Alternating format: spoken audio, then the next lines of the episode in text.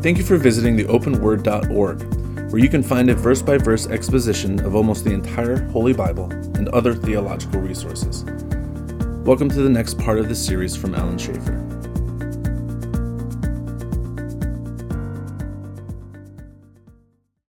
Well, we uh, reached a milestone last week. We finished Romans 1. Yeah. Yeah, I, Dan, Denny was asking, like, when are you going to get this thing done?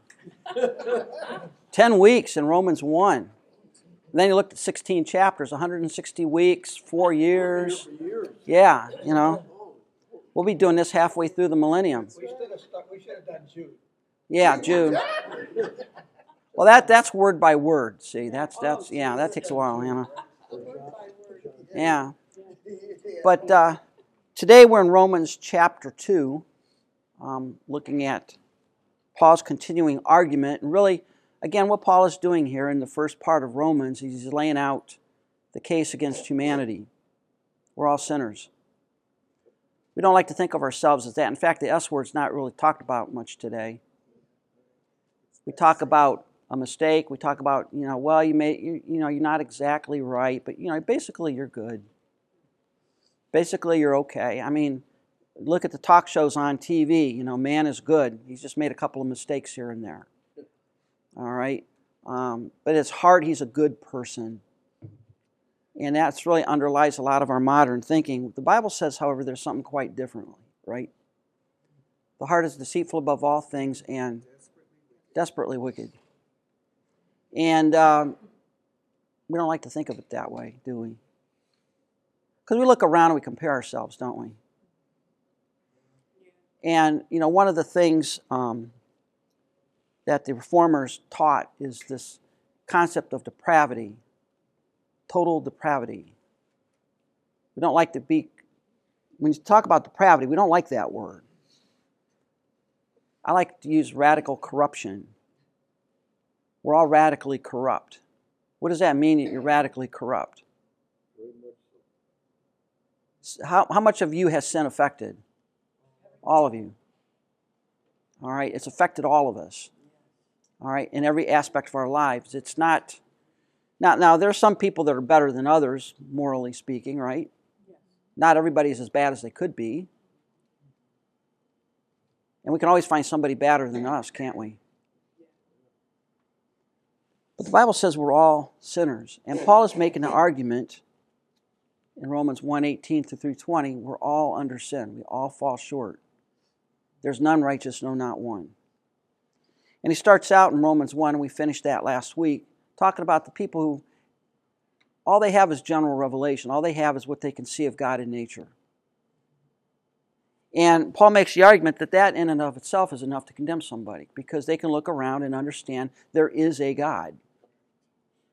We may not know what that God is, what he wants, but we know that he's there.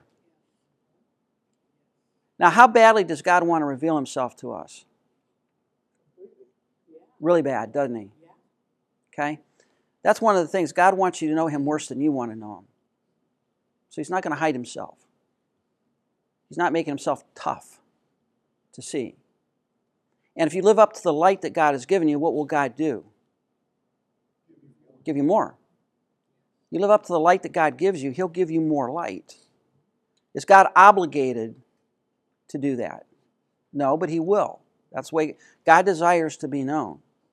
And Paul makes the argument in Romans 1 that the person who has no special revelation, no knowledge of God, they themselves can look out into the universe and see there is a God who created. Thus they are without excuse. I mean, they, they, they're a little off and wacky, but they do acknowledge a creator. Yeah. You know, It's all distorted, but they know there's a creator out there. See, it, it, you had to wait till the late 1800s to figure out you don't need God. I thought the Indians believed in polytheism. They are, but they believe there's a God. They believe in a deity. They may have many, but they, there's a deity out there. You know, until, until Charles Darwin came along and got rid of God, everybody believed in God. It was just like, what kind of God is there? Thomas Jefferson believed in God. He was a deist. He just believed that God wound the thing up and took off and left us to our own devices. All right? But every, everybody believed in God until Darwin came along and said, well, we don't need God anymore. We can explain it away. And of course, what do you see in modern science today? You see the religion of no God. We're all a big accident. We talk about that. We're just, you know, 14 billion years ago, there was a big bang, and here we are. How do you know that worked that way? Well, we're here, aren't we? That's the best you can do? Really? But God, but Paul's making the argument that listen, you can look around you and know that there is a God. And that in and of itself is enough to make you culpable. But then he turns in chapter 2 to someone who may have a better knowledge of God. Therefore, you have no excuse, O man. So it's almost like Paul is writing to the Romans. He says, okay, let's talk about all of those people that you all don't know. Those are the pagan, irreligious, barbarian people. And he talks about them in Romans 1, and everybody's saying, Amen, brother, preach it.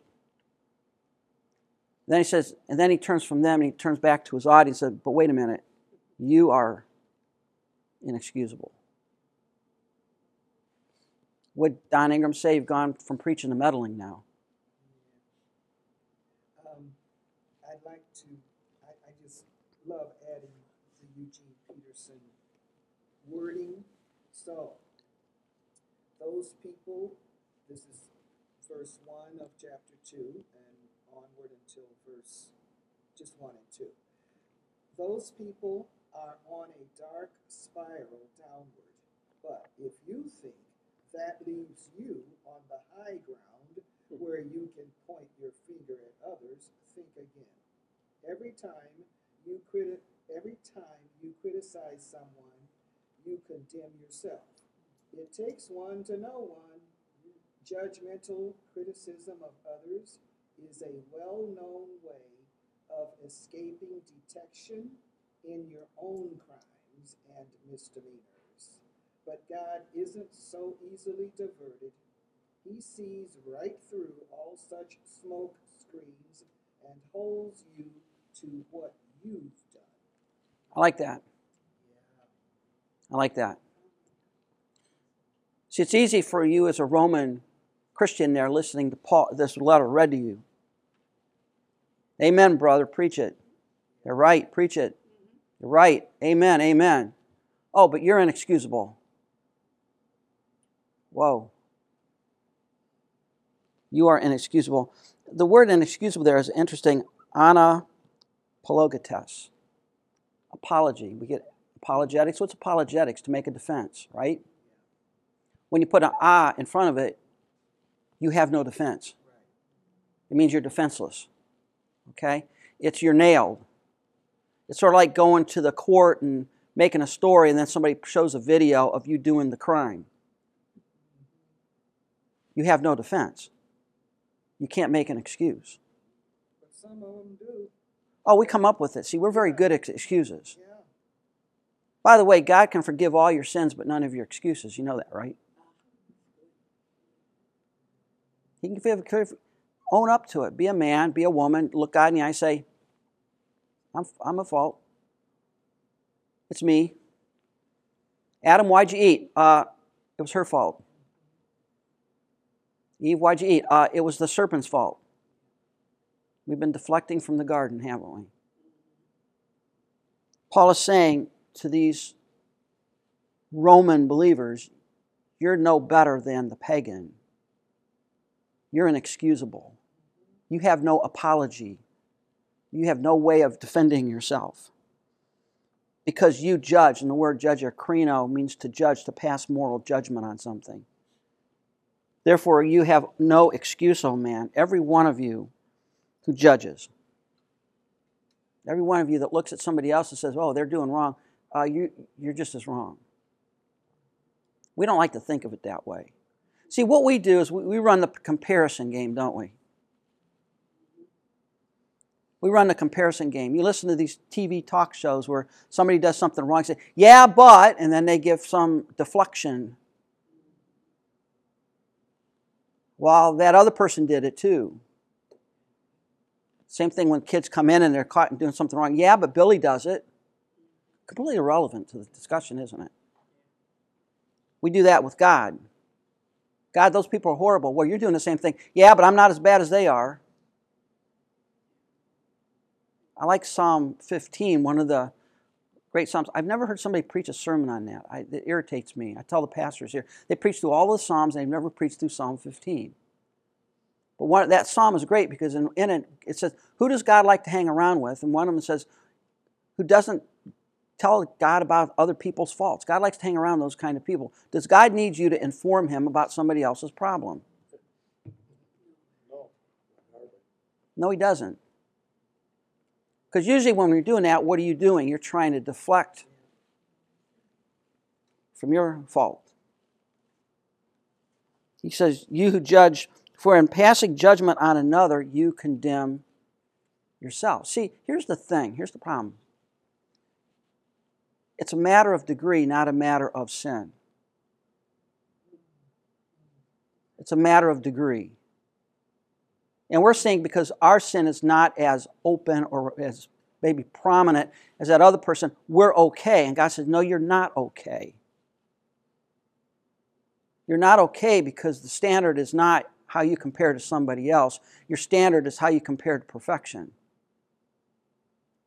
And when we do that, we're all in trouble, aren't we? We run this comparison game. So you have people that come in and say, Oh, immorality is horrible, you know, adultery is bad, you know, evil, evil, evil, evil, and then they go home and watch pornography. Well, really? Um, this Psalm 15 is short enough. If you don't mind, I just want to. You want to read it in the message? I'd like to hear how his, his spin on it. God, let me start with the right emphasis. God, who gets invited to dinner at your place? How do we get on your guest list?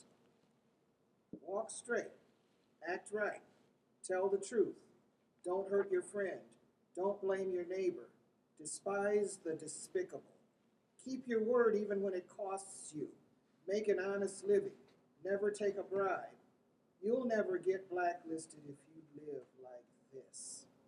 Ooh, I like that. Yeah. Who's God want to hang around with? People who tell the truth in their heart. What does it mean to tell the truth in your heart?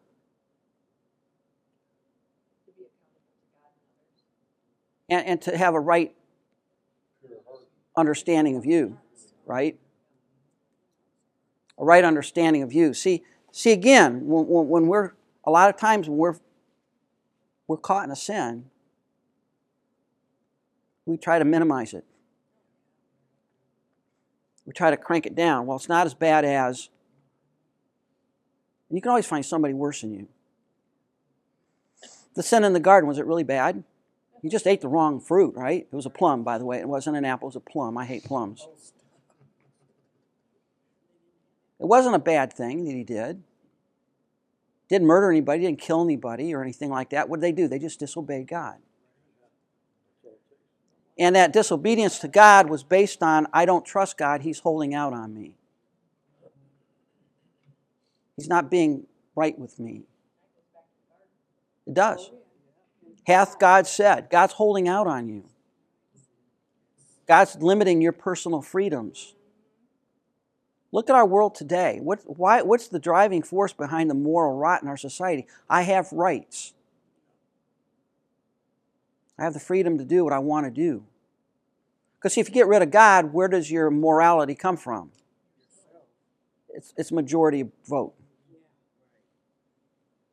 I remember talking to a Unitarian Universalist many years ago. And, and somehow the subject of abortion came up, and I talked about, you know, it's, it's bad.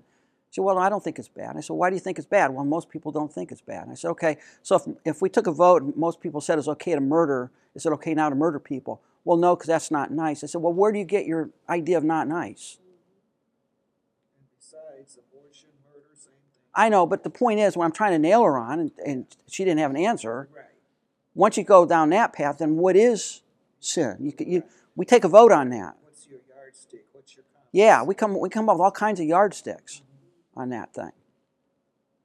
Paul's saying, You who judge another, you're guilty of the same thing. You say, Oh, it's horrible, those people that steal money, that's horrible. But then you go out and you don't do an honest day's work for an honest day's pay. What are you doing? Stealing. You say, oh, it's horrible. Those people lie. Those people are liars. And then you wheel and deal to get a good deal on something and you stretch the truth just a little bit. What are you doing? You're lying. See, we, we, we categorize things. And we try to say, well, lying, lying is bad, but stretching the truth is okay. No, it's not okay. What did Christ say? Let your yea be yea and your nay be nay. Keep your word. What does it mean to keep your word? I'll be there at 10 o'clock. Are you there at 10 o'clock? Or do you start rolling in about 10:30, 11 o'clock, depending on how you feel? If you say you're going to do something, do you do it? What does God? Let me ask you, how many, how many promises of God has God kept? How many of His promises has He kept so far? All All right, that's the standard. That's the standard. You keep, you keep your word. I like what it says in Psalm He that swears to his own hurt and does not relent. What does it mean? You make a promise, and even if it costs you, you keep your word. You don't go back on it because it's uncomfortable. If it hurts you, well, I, I made a deal. I, I know. I got to follow through on that. But we like to judge, we like to do this comparison game. And Paul's telling the people here in Romans when you do that, you're no better than heathen guy. In fact, it's, you're worse because what, which, what's the problem? You know it. You have more light. My uh, Bible keeps turning itself off. For in passing judgment on another, you condemn yourself because you, the judge, practice the very same things. The word practice there is interesting. It's a present active verb, which means you're doing it even as you speak. It's not like you did it once, you're in the process of doing it continually. So when you're telling people they shouldn't lie, you're lying all the time. You're doing it yourself. You're doing it right now at this present time. You may not be doing the same thing they're doing, No, but you're, you're still you're in the same category. in some way. You're in the same category, see? And and the Bible the Bible really looks down on you judging other people. Now let's understand what, when we talk about that. Yeah, but are we to does that mean we can't tell somebody you're doing wrong? No, because what's the standard? Standard is God's word, right? But I can't say, I can't judge your motives. I can't judge your heart. It's not for me to be your judge, right? I can point out what you're doing is wrong. There's nothing, we're told to do that. Bear one another's burdens and fulfill the law of Christ. Confess your sins to one another. So there's a sense in which we do that. But when we get to the point where we're, we're sitting in judgment on other people, and a lot of that is that sinful tendency that we have to make ourselves look good, right? So if I can make them look really bad, I can look better than they are. Makes me feel good about me. Goes back to pride. The Bible says judge, but judge rightly. Pastor Don always pointed out in that Matthew 7 chapter that starts with judge not lest Yeah. be judged. Just read a few more verses and it says you shall know them by their fruits. So you are You're a fruit inspector. Yeah. against bad. Yeah, you're a fruit inspector. You're a fruit inspector. No.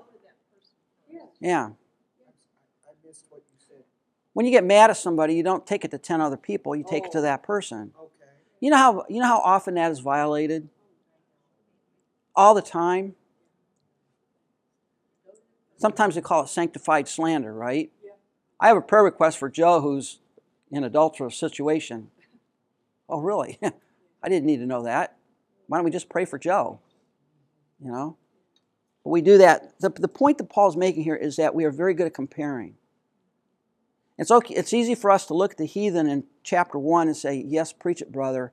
But then Paul says, I want you to look in the mirror and, say, and understand you do the same things. You may not do them to the same degree, but you're doing the same thing that they're doing. You're doing the same thing. You commit these things, you, you work at it. You're committing them even as we go right now. And then he says, I want you to, for we know that the judgment of God rightly falls on those who practice such things. We know. That's a logizomai. What does it mean? Logic. It means you thoroughly think, you understand it, you come to a solid conclusion. You know this. You know on the basis of reasoning and logic, God's judgment falls on people who do those things. How do you know that? Well, look at the Bible, right? You realize you don't get away with sin. There comes a reckoning for everybody. You know that the judgment of God rightly falls on those who practice such things. And again, the word practice there means to do, to they're in the process of doing it. You know God's judgment falls on people who practice those kinds of sins. And we talked a little bit about the wrath of God back in chapter 1, right? Isn't the wrath of God an ongoing judgment against people who commit sin? Venereal disease, is that a judgment of God? Yes. Some of the diseases, you know, lung cancer, hardening of the liver, you know, all those kind are those results of sin. Safe to say Yeah. that AIDS is a- AIDS is AIDS, but uh, uh, all sin. I mean, it's not just that; it's all of them. Obesity, the same thing. Or, or I mean, we live in a fallen world, and, and God's built moral rules into the universe. And when you violate those, there's a price to pay for those. When you see people committing immorality all of the time, there's a price to pay on that. It may not be evident at that point in time, but there's a payday coming. you say it's a result of sin, but it's, it's, a, it's an overall result of sin. Yes. And failure, not because I, I've sinned, I have cancer. Right, right. You don't want to go there. No, that's why. And you don't want to tell somebody, oh, I, I so you have this problem, that means you're a sinner. Right. I mean, that, that was the whole problem with uh, who, ma- who sinned this man or his parents in John 11, right? Sometimes we live in a fallen world, so we're going to get sick. Some, every one of us in here is going to get a terminal disease someday and die. Different ones, right? That's part of the fall. That's part of the curse. Doesn't mean you're a worse sinner than somebody else necessarily. We all live under the curse. But in a general sense, a lot of the ills and a lot of the trouble we see in society is because of what? We have rejected the law of God. Why do we have chaos in our world? Men reject God. When you don't play by God's rules, what happens? It doesn't work out very well, does it? That's the Pa- whole thing about creation groaning. Yeah. We live under the curse. It doesn't work out. And he says, But do you suppose, O man, you who judge those who practice such things and yet do them themselves, that you'll escape the judgment of God? Do you think you're going to escape God's judgment? See, we think when God shows up, he's going to judge those people. But what does Malachi say? Book of Malachi is an interesting one, into the Old Testament. And God says, You know, you want me to come back and judge. Do you understand if I come and judge, I'm going to start with you and work outwards? I'm not going to start with the pagans, I'm going to start with you. In the book of Ezekiel, there's a vision of a man with an inkhorn. Interesting vision. God calls an angel with a large inkhorn and says, I want you to start at my sanctuary and work outward, and I want you to mark the forehead of everybody who, I'm, I, I want to get this right, everybody who is distressed over the condition of Israel. And then he calls another angel in there and says, I want you to go after him, and anybody who doesn't have the mark, I want you to kill him. But where does God start? He starts in the sanctuary and works outward. He doesn't start out there and works in. He starts in and works out. See, we have this idea when God shows up, he's going to judge all those bad people out there and then, you know, pat me on the back because I'm so great. That was the Pharisees' idea. God was going to come back and congratulate them for being so fastidious to the law And Christ says, no, God's going to start with you. Again, if you walk into a room full of screaming kids who are raising Cain, which ones do you go after first? Your own. You don't start with the other ladies' kids, you start with your own kids. And you go from there. Yeah. But he's saying, don't you don't think that you're going to escape the judgment of God. Don't think that you're going to escape by this thing. In fact, it's going to be worse for you. You think you're going to escape the judgment of God?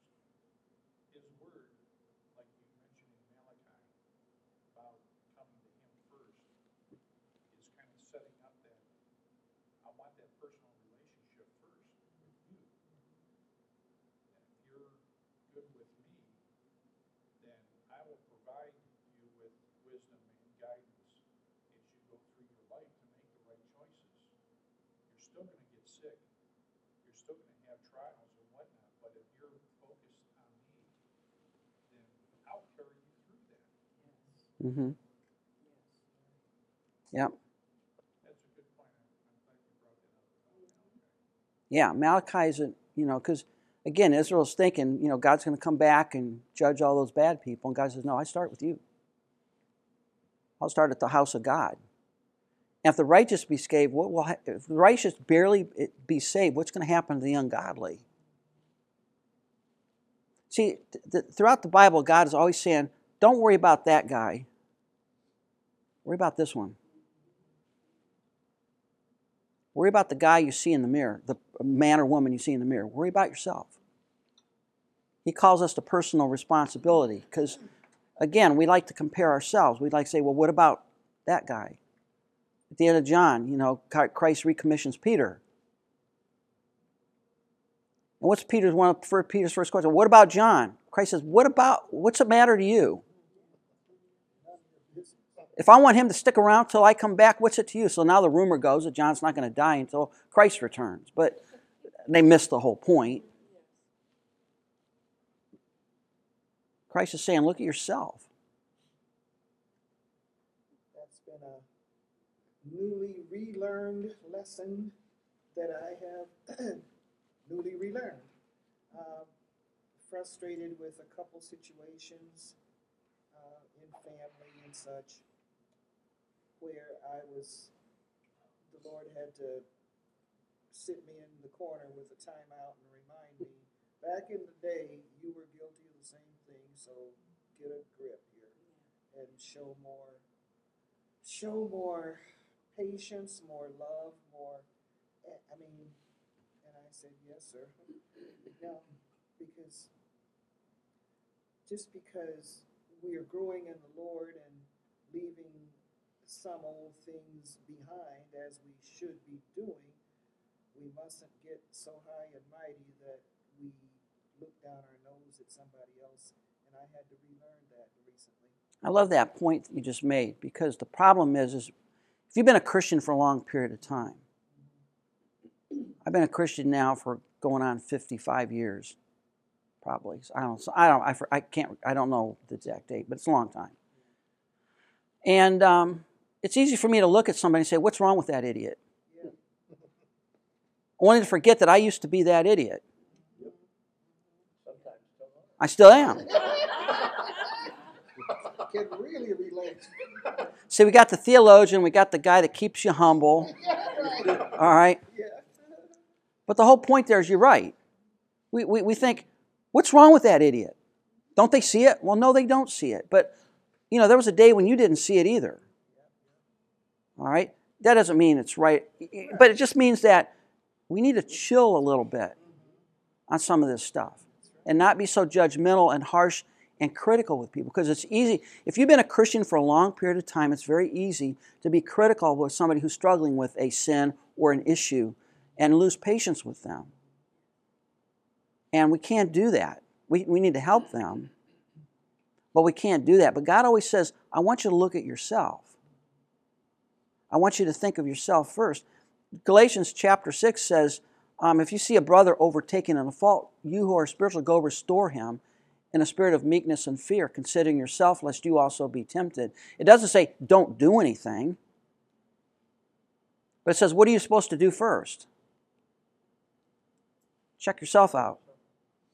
By the way, God does not say, don't take the beam out of your brother's eye. What's He tell you to do first? Take the splinter out of your own, and then you can see to take the beam out of your brother's eye. There's nothing wrong with doing that, but but you're right. We, we, we, if we've been a Christian for any period of time, it's very easy for us to be very judgmental and critical. I remember a situation in this church, I might have related it in here about, you know, one somebody committed fell into immorality in the church, and I had a meeting with uh, the pastor David Walls, myself, and this other individual, and this individual was incensed that we didn't have this guy's head on a pike, you know, on the next to the pulpit the next Sunday, you know. How, I, we want his head right there on the, you know, it's like, whoa, you know, what is this going on here, you know? Just very angry about this thing. Like, why, you guys are way too soft on this guy. By the way, he lost his job. So it wasn't, we're easy on the guy. That wasn't the point. He was just like, why didn't you do more? And I remember leaving that meeting, and I remember Dave telling me, he says, you know, he said, there's something else going on here. I don't know what it is, but this doesn't make any sense. His reaction just way off the beam on this thing. And a few weeks later, we found out while he was saying that, he was himself committing immorality, living with another gal. Later on, he divorced his wife and left the church. So while he's sitting there crying that we need to have this guy's head on a pole, he's doing the same thing. It's like, it is. And, and, and I, I, will admit, I'll one of the things that was interesting there is, is you know, I think Dave was right, David Wells was right. When you see somebody completely overreact against a sin, usually it's because they're doing the same thing. Well, we're told that to help restore them. Restore. Punish them or condemn them. No. Send them to prison or whatever. No, you restore them. Help restore them if we see a problem. Yeah. Realizing that we have problems in our own life. But Yep. Our biggest thing I think we do as as human beings is we have degrees of sin. Yep. My degree's not as bad as your degree. That's right, right. You know, we have degrees. and, Yeah, I'm a sinner. Yeah, No. yeah. Sin Yeah. is sin. Sin is sin. You know, and It and says it here, he's, you know, we know that God's judgment against uh, those who do such things is based on truth. What it says in the what Bible. truth? God's truth. God's truth. God's and that's the thing we got to understand. The measuring stick is not how do I compare to you. It's how do I compare to God. I'm in real trouble now. I'm measuring against perfection. Yeah, and, and, and we all fall far short of that, don't we? I got to change the settings on my Bible here so it keeps not turning off on me. I have the, it's face detection too, so I can just look at it and it knows that's me. that Speed ahead a little bit? Yeah. Go a little bit faster. and listen, listen to verse 4. This is a good one. Or do you presume on the richness, riches of his kindness and forbearance and patience? Do you presume on that? What's it mean to presume on something? Take advantage. Now, the word here, interestingly, in the, in the text is kata phroneo. Phroneo means to think. Kata is around. Somebody who thinks around something. What do you think that means if you think around something? Yeah, you, you, you, you talk, you're not thinking clearly, you're thinking around this, you- you're, you're not paying attention to something. To disregard, basically. Are you disregarding the riches of God's grace? to disregard, to not to think around, to not value, not think rightly. You're deceiving yourself. Now, if you want to see people thinking around, look at the average talk show like The View or something on TV, and they're thinking around everything. All right? That's what the word here, to think around, to, to, not, to not think clearly on it, but to think around it, to, get, to never get to the what it is you're supposed to be thinking about. He says you, you're disregarding, you're thinking around the riches and goodness and forbearance of God. What's it mean to forbear? Delay.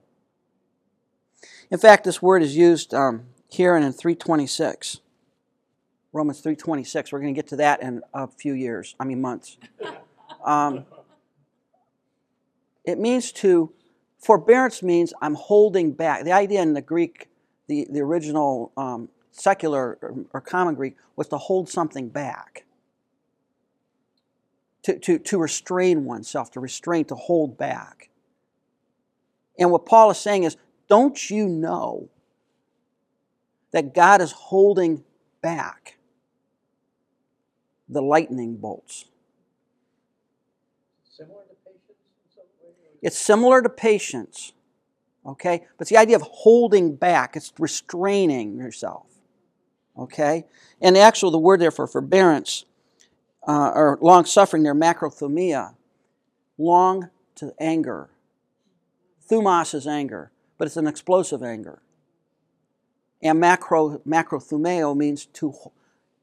God is holding back his anger. He's holding back his wrath. He's, he's not exercising it.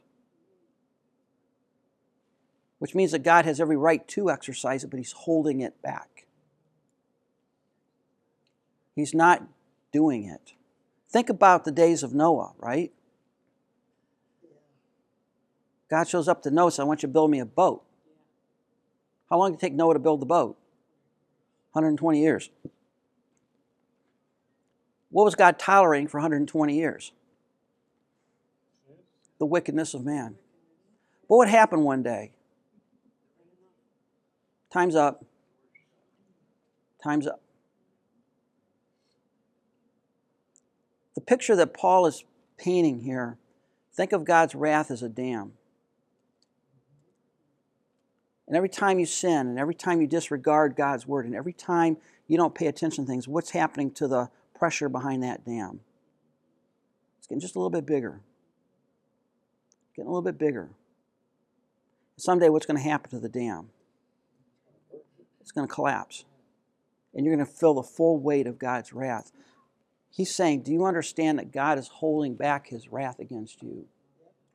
That's Sec- Second Thessalonians chapter two. Yes, God is holding back his wrath.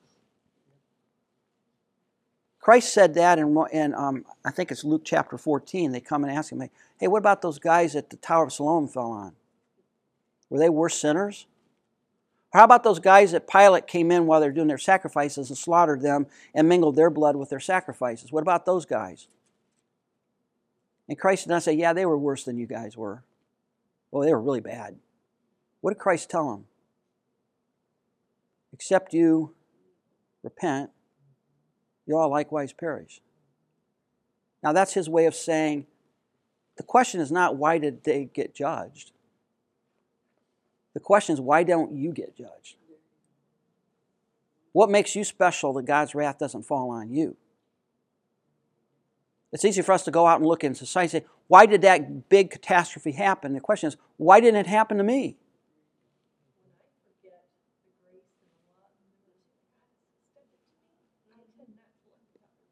Yeah.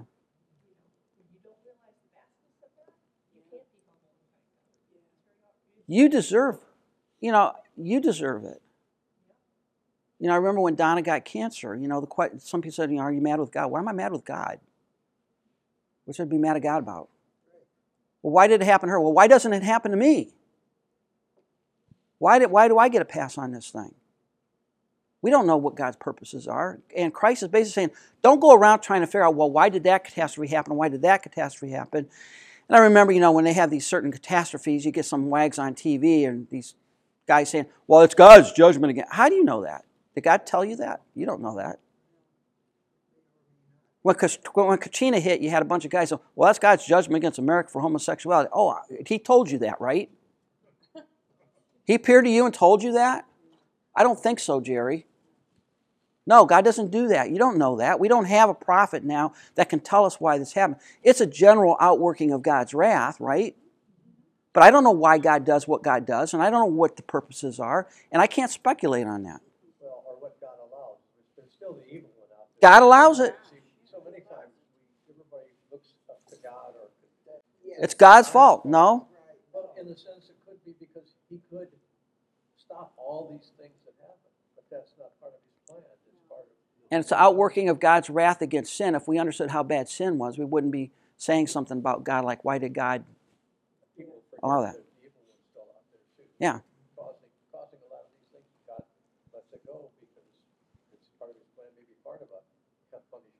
Yeah.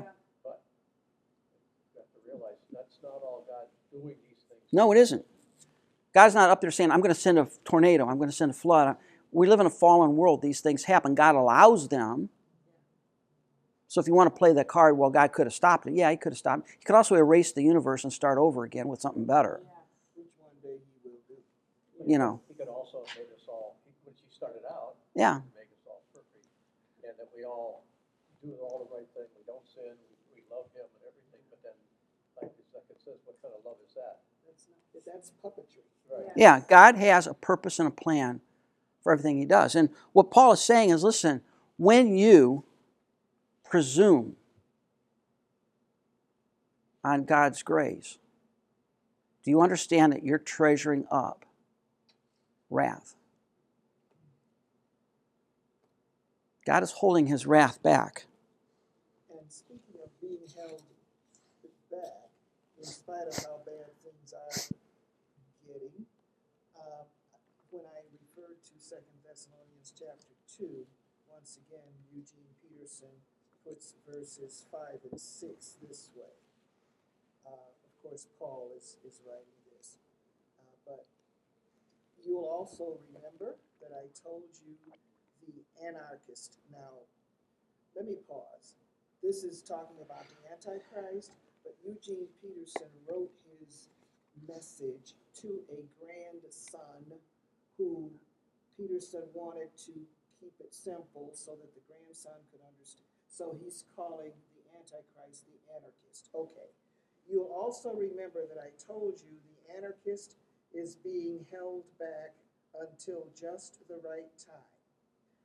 That doesn't mean that the spirit of anarchy is not now at work. It is, secretly and underground. But the time will come when the anarchist will no longer be held but will be let loose. But don't worry, the Master Jesus will be right on his heels and blow him away. The Master appears and poof, the anarchist is out of here. God holds back. God holds back his wrath. And that's what he says here. Don't you understand? See, here's our problem God's not judging us, so we think we're okay. And we don't understand. We're just storing up wrath if we're not repentant. And he says, Don't you know, God's kindness is meant to lead you to what? Repentance. The reason God doesn't smoke you when you commit your first sin is He's waiting for you to repent. He's giving you space to repent. How long does he wait? That's His prerogative. We don't know. It's His prerogative. But don't assume, don't assume that because God is not, you know, doing something right now that He's, you know. Here it is. Um, I'm going to read this, not out of the message, but out of the ESV. 2 Peter 3. This is now the second letter I'm writing you, beloved, in both of them. I am stirring up your sincere mind by way of reminder. I'm trying to remind you things. Peter talking to the people he's writing to. I want to remind you of these things. That you should remember the predictions of the holy prophets, the commandment of the Lord and our Savior through your apostles, knowing this first, that scoffers will come in the last days with scoffing, following their own sinful desires, and they will say, Where is the promise of his coming? Oh, we see that all the time, right? Where's he at? I mean, you tell me God's going to come. Where's he at? Why isn't he here yet? Following their own sinful desires. Why do they say that? Because of their sinful desires. They will say, Where's the promise that's coming? For since the fathers fell asleep, all things are continuing as they were from the beginning of creation. Nothing's changed. For they deliberately, notice he said here, deliberately, th- knowingly, deliberately overlook this fact the heavens existed long ago, and the earth was formed out of water and through water by the word of God, that by means of these the world that then existed was deluged with water and perished. What is he saying? People say, Where's God? Where's God? Where's God? And they don't understand. Number one, he created. Number two, he destroyed and judged the world in a flood. By the way, the flood is out there. You got to go to university to figure out how to explain it away. You just look around you, you know that there's a global flood out there. Listen, but by the same word, the heavens and earth that now exist are stored up for fire. What's God doing? Holding back. Being kept until the day of judgment and destruction of the ungodly. God is holding back his judgment. Why is he doing that? Well, don't overlook this fact, beloved, that one, with the Lord, one day is a thousand years, and a thousand years is one day. That's not a mathematical expression to determine God time. What's he saying? His time is not our time. His time is not our time. God doesn't reckon time like we do. All right? The Lord is not slow. Listen, this is where I want to get to. This is just the backstory to get to where I want to go. The Lord is not slow to fulfill his promise, as some count slowness, but is patient towards you. God is not slow, taking his time, because that's we are we there yet, God? Are we there yet, God? Are we there yet, God? And Peter's saying it's not that God is slow to fulfill his promises. That's not, it's not like God is dilly dallying and procrastinating, but is patient towards you. Listen, not wishing that any should perish, but that all should reach repentance. Why is he holding back? Why is he taking his time from our perspective? To give people space to repent. What's going to happen one day when that time is up? But the day of the Lord will come like a thief, and the heavens will pass away with the roar. The heavenly bodies will be burned up and dissolved. The earth and the works in it will be gone. God's why is, why is God taking his time? Why isn't God judging? You know, we look around. Why isn't God doing something? Well, I would, I would say he is judging and he is doing something. Not in the eschatological final sense. Right. He is, you're right. He is judging a little bit, but the final judgment is not here yet because we're still here. The Holy Spirit will be taken out. Yeah, and we just keep we we just keep looking around and saying, well, why why isn't God going to do something? Why isn't God going to do something? And by the way, that's the same problem that Habakkuk had, or Habakkuk. What's his problem? God, why? I'm looking around. I see poor being oppressed. I see evil. When are you going to do something? God says, Well, if I told you what I was going to do, you wouldn't believe me. Yeah, yeah, I'll believe you. What are you going to do? I'm going to bring the Babylonians in. What? They're worse than we are. How's that work? And finally, at the end, Habakkuk says, Well, I don't know what God's up to, but I'm going to trust him on this one, basically. The idea is that God is, and Paul is saying here, don't you understand that God is holding back his wrath? You look around and you think, well, I'm okay because God's not judged me. Oh, those people are really bad over there, but you know, I'm a lot better, and God likes me a lot better, and you know, I'm, I'm okay here. God says, no, you're just, you're just building up behind the dam of God's judgment. You're just building up more wrath for you. Because of your hard and impenitent heart. Wow, hard scler- scler- scleros. Hard. Sclerosis. Where do you get that? Scleros, it's hard. It's something that's been hardened. He said, because you're hard, your, your hard heart, and a penitent, penitent, what does that mean? That's non repentance. Metanoia is repent. This is ametanoia. You don't repent. You don't change your mind. You don't, you don't turn. By the way, repentance in the Bible is it to change your mind or change your behavior? It's behavior. Now that's usually preceded by a change of mind, right? But you can't say I repent and then and not change your life. That's not repentance. Paul is saying you guys haven't changed your ways at all. You know this is good, but you've not repented. You've not changed your ways. You've not changed your thinking on this. You still go on and do the same sins. And you're just building up for yourself some wrath. Let's say you're storing up wrath. Thesario, thesaurus, you treasure it up. You're collecting it.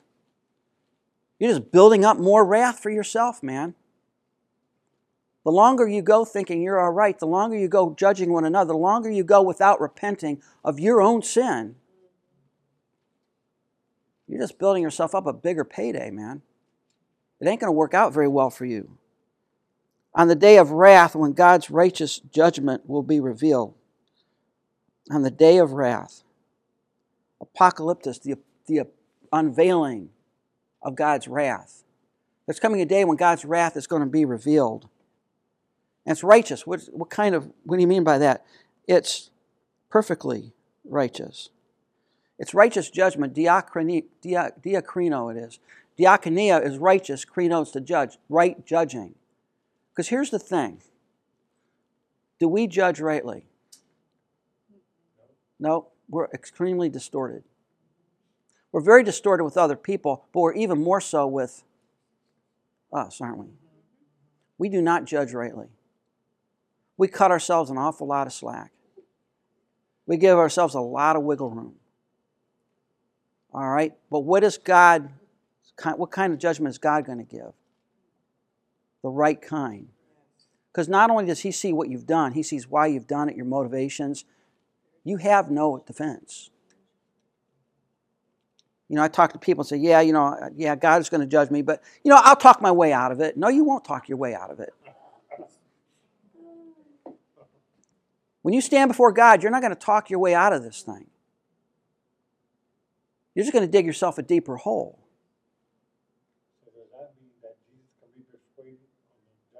Nope. He knows, he, he's got your number, man. There is, there is no. He, he's got your number. When he pulls that book out, and it, you know, that's what it says in when Great White Throne Judgment. No, not the Lamb's Book of Life. I'm talking about the ungodly, just ungodly. When God pulls that book out, He's going to say, okay, let's look at your record here. And some people have a pretty thick book, you know, He's going to go down through. You're nailed. You, you can't get away from that. Now, what's wonderful about us is when God pulls my book off the shelf, all the pages are blank. now, why? Christ washed my sins away. The book is blank. God says, okay, what's the book? Boy, there's nothing. I acquitted. It's not because I did it. There's the book of life, but there's also the Lamb's works, book of life. The works. The works books. Yeah, and the books out of and the whole idea there is God. Here's the thing: nobody gets away with anything. Nobody can squeak out of this one. See, down here you can squeak out of justice. Up there you don't.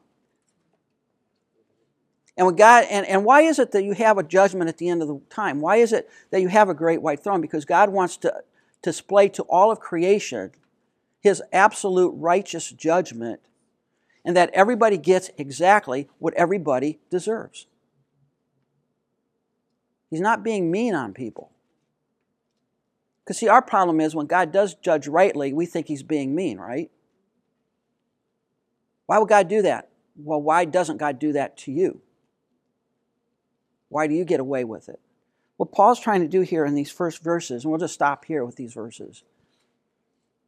Don't think you're okay, guy, because you're not as bad as those other people, because you compare yourself and you think you're all right.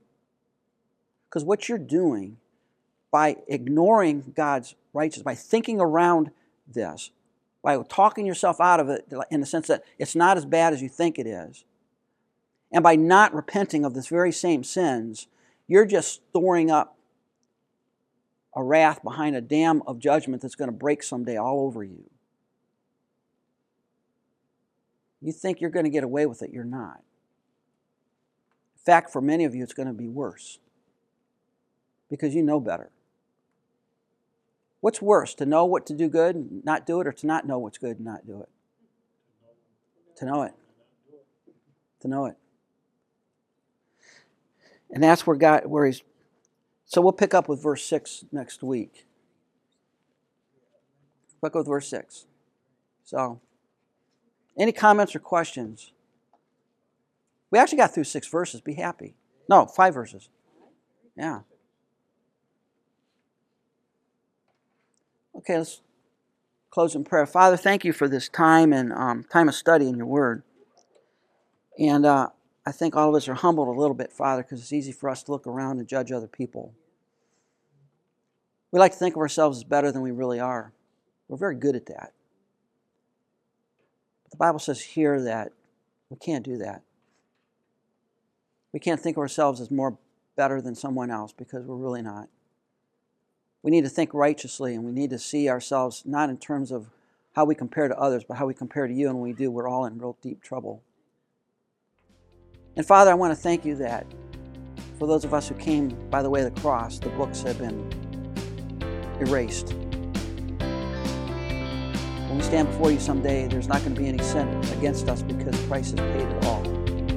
I want to thank you for that. So I pray, Father, we would ponder these truths that think clearly upon them. Thank you for the study of your word and for the service to come. In name.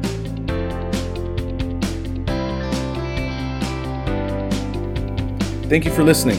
This podcast was made in part with creative consulting and production assistance by Third Mass Studio. For your production needs, send an email to thirdmassstudio at gmail.com. For other lectures in this series and more biblical media resources, visit theopenword.org.